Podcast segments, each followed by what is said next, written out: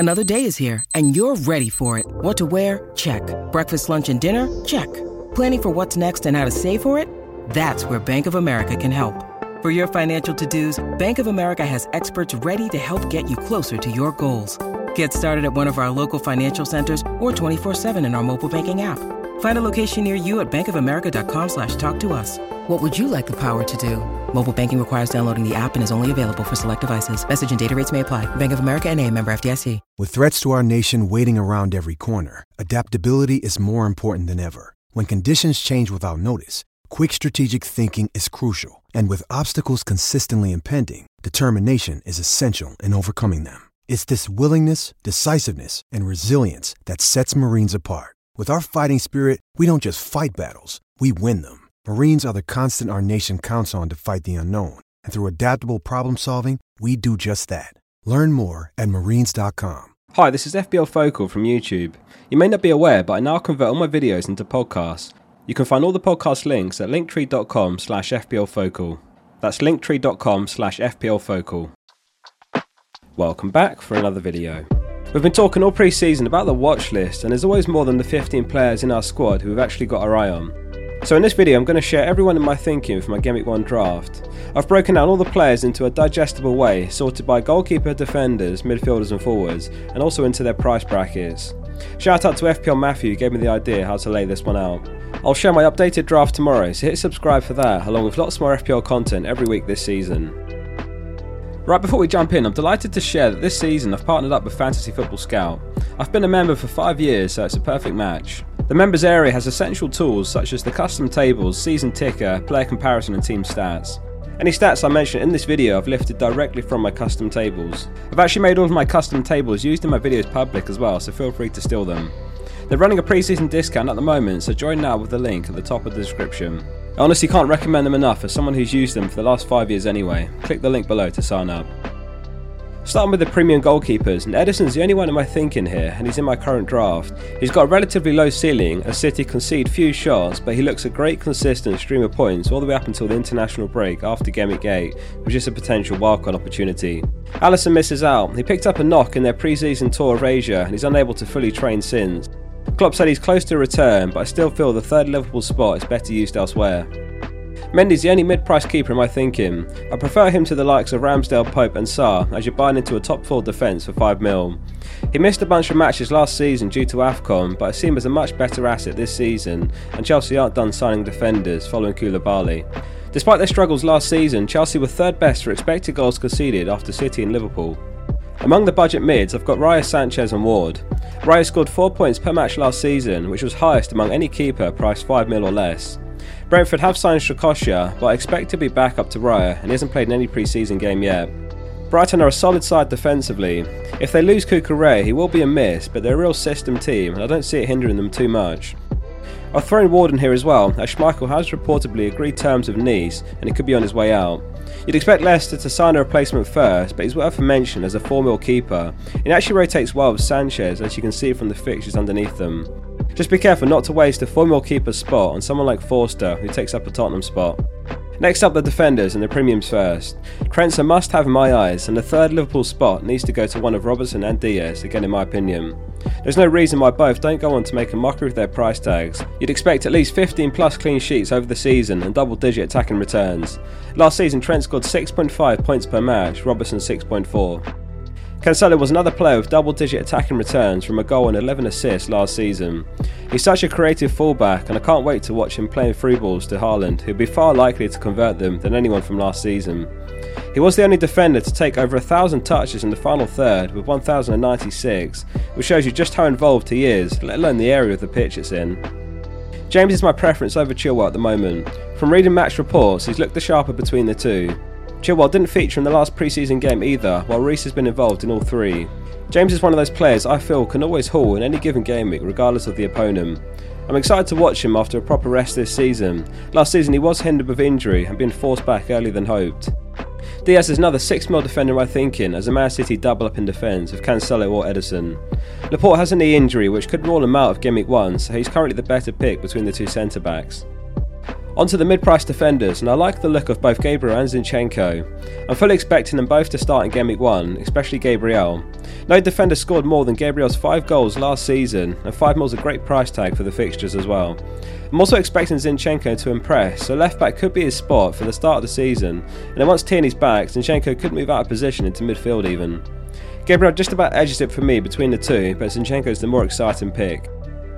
Walker's made his way into one or two of my drafts. City are light in defence, with Cancelo and Walker the only obvious options in fullback. We're just a week away from game week one, so even if they wrap up a signing soon, Walker should be safe for the start of the season, which makes five mil a great price. Stones has played in right back before, and Ake has plenty of left back, so it's not out of the question for Pep to get creative with his lineups. Lastly, Perisic. His ownership was pushing sixty percent at the start of pre-season and now sits at about thirty percent. He's only made one appearance for Spurs in pre-season, having picked up an injury at the end of Serie A last season. Spurs have one final pre-season game against Roma. If he starts and seriously impresses, he could still make it into my team. Or likewise, if you get any indication from Conte that he will start, then it'd be very tempting to get him. There's lots of budget defenders, so I'll quickly run through these and then onto the mids. Dunk's in my consideration for the same reason as Sanchez. He's also their best defender and often a target on set pieces. Johnny has an attacking return in him and he should be nailed while Semedo's out. Eight Nori you can include here too for the same reason, plus the kind run of fixtures. I've decided to leave both White and Tomiyasu out. White's been playing the right back in pre-season, so he could be the one who starts there in game week one, with Saliba playing right centre back. However, Tomiyasu is back from injury too, so there's some uncertainty there, and therefore I'm avoiding him. Dalot's a great option for four and a half mil. He's been very lively in pre-season, playing advanced and creating chances, even hitting the post from a shot. It's a nice opening fixture at home to Brighton, in front of the fans, who'll be fully behind the team and Ten Hag. Wan-Bissaka doesn't suit Ten Hag's system as a more defensive-minded fullback, so Dalot should be the one getting the starts.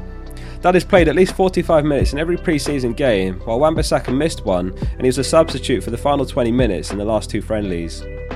Lastly, Nico Williams, who's expected to be first choice for Forest and right wing-back.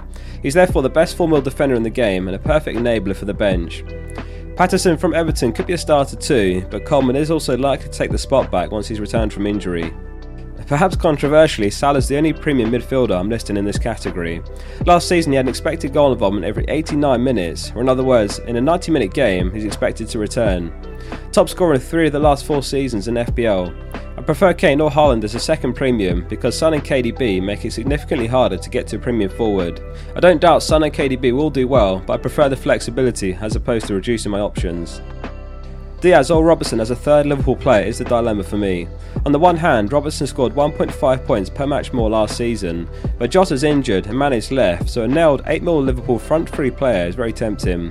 He hit the ground running after signing in January and he should only improve. Saka's very overlooked with the majority of managers opting for Jesus, but he's absolutely capable of matching or outscoring the Brazilian. Arsenal's top scoring player last season with one hundred seventy-nine points. Mount was also Chelsea's top scorer with one hundred sixty-nine points, and he's improved his F P L points total season on season since his debut. He's looked great in pre-season and he scored an absolute worldie. Another heavily overlooked eight mil mid who has made it into one or two of my drafts. We had a great chat with Dan Bennett in the last video who has ten top ten K finishes and he's got Mahrez in his draft. With Jesus and Sterling gone, it looks a safer bet, albeit it is still a bet. He's so explosive when playing and you therefore have to pick your moments to bet on him, which game week one could well be. Sancho and Rashford have been flying in pre-season, Sancho with three goals and Rashford with two goals, one assist. Man United as a whole look much improved under Ten Hag, who's been playing with a four two three one. If money is no obstacle, I prefer Sancho to Rashford, but the Ronaldo situation could be the deciding factor. Ronaldo could force Martial to play wide as competition with Rashford further down the line, but they should start game week one with Rashford, Martial and Sancho regardless. Grealish has had a price cut from eight mil to seven mil, and it's not uncommon for a Man City mid to need a season to get going and adjust before hitting the ground running. Foden didn't travel for pre-season with the main squad, while Grealish did, and I'm expecting Grealish to therefore be Man City's starter come game week one, and a much improved season as a whole. If you found this video useful so far, please hit like to support the channel for more content to come this season. Onto a few budget mids, and Martinelli's a sure starter for game week one, with Smith Rowe having missed the last three pre-season games. He's another one who should only improve and he's still only twenty-one. six mil's an excellent price tag for an attacking midfielder and a side competing for top four. Neto and Podence from Wolves are both at a great price point and both have three goals, one assist in pre-season. Jimenez picked up an injury last game which will rule him out for up to eight weeks. We should see a fluid front three of Neto, Podence and Gibbs White and Hwang involved too. They've got great fixtures as well. Bailey's been the highlight of the Villa pre-season with two goals and two assists. Last game he came on at half-time against Man United and turned it around from two nil down to two all with a goal and an assist. You could argue the case that Man United had a rotated side after lots of subs, but Villa were certainly weaker too, and he was the only player to make the impact. five mil's a phenomenal price point and their opening four games are reasonable. Lastly, Pereira, who's been playing behind Mitrovic in some pre-season games and even taking corner where he's picked up two assists. Best four point five midfielder in the game and a perfect one for the bench. Onto the forwards, and Kane versus Haaland's a much tougher decision than it once looked. Haaland has one start in pre-season so far, with Pep not wanting to risk him in the first game before that. It's hard to overlook the proven quality that is Kane against Southampton at home, and worst case scenario there is the option to move Kane to Haaland in game week two if it looks like a mistake. I'd like to know which one you're currently on and why. Let me know your thoughts below. Among the mid-price forwards, only Jesus and Martial in my thinking. For seven mil, I prefer Martial to Tony for the same price. Both these guys have been flying in pre-season with four goals, one assist for Jesus and three goals, one assist for Martial. Jesus has about sixty-five percent ownership, which is absolutely obscene, and he'll have to get off to a flyer for it to go much higher. If you go without him, I'd say you need to have one of Saka or Martinelli, so you're still invested in the Arsenal tag, otherwise that ownership could hurt you badly. Onto the budget forwards, and in a nutshell, none of these are expected to get any minutes, perhaps a cameo off the bench here and there for a one-pointer. Therefore I prefer Archer, Taylor or Plange with lower ownership. They've all scored in pre-season, and with lower ownership they're less prone to a price drop, as opposed to Greenwood's twenty-five percent ownership. These guys will be third on your bench in all likelihood, so the odds of you needing to call upon one of them, plus the chance of them actually playing, is next to none. And that wraps up the watch list video. Thanks very much for watching.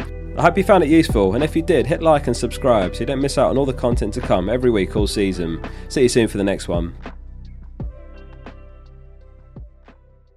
Sports Social Podcast Network.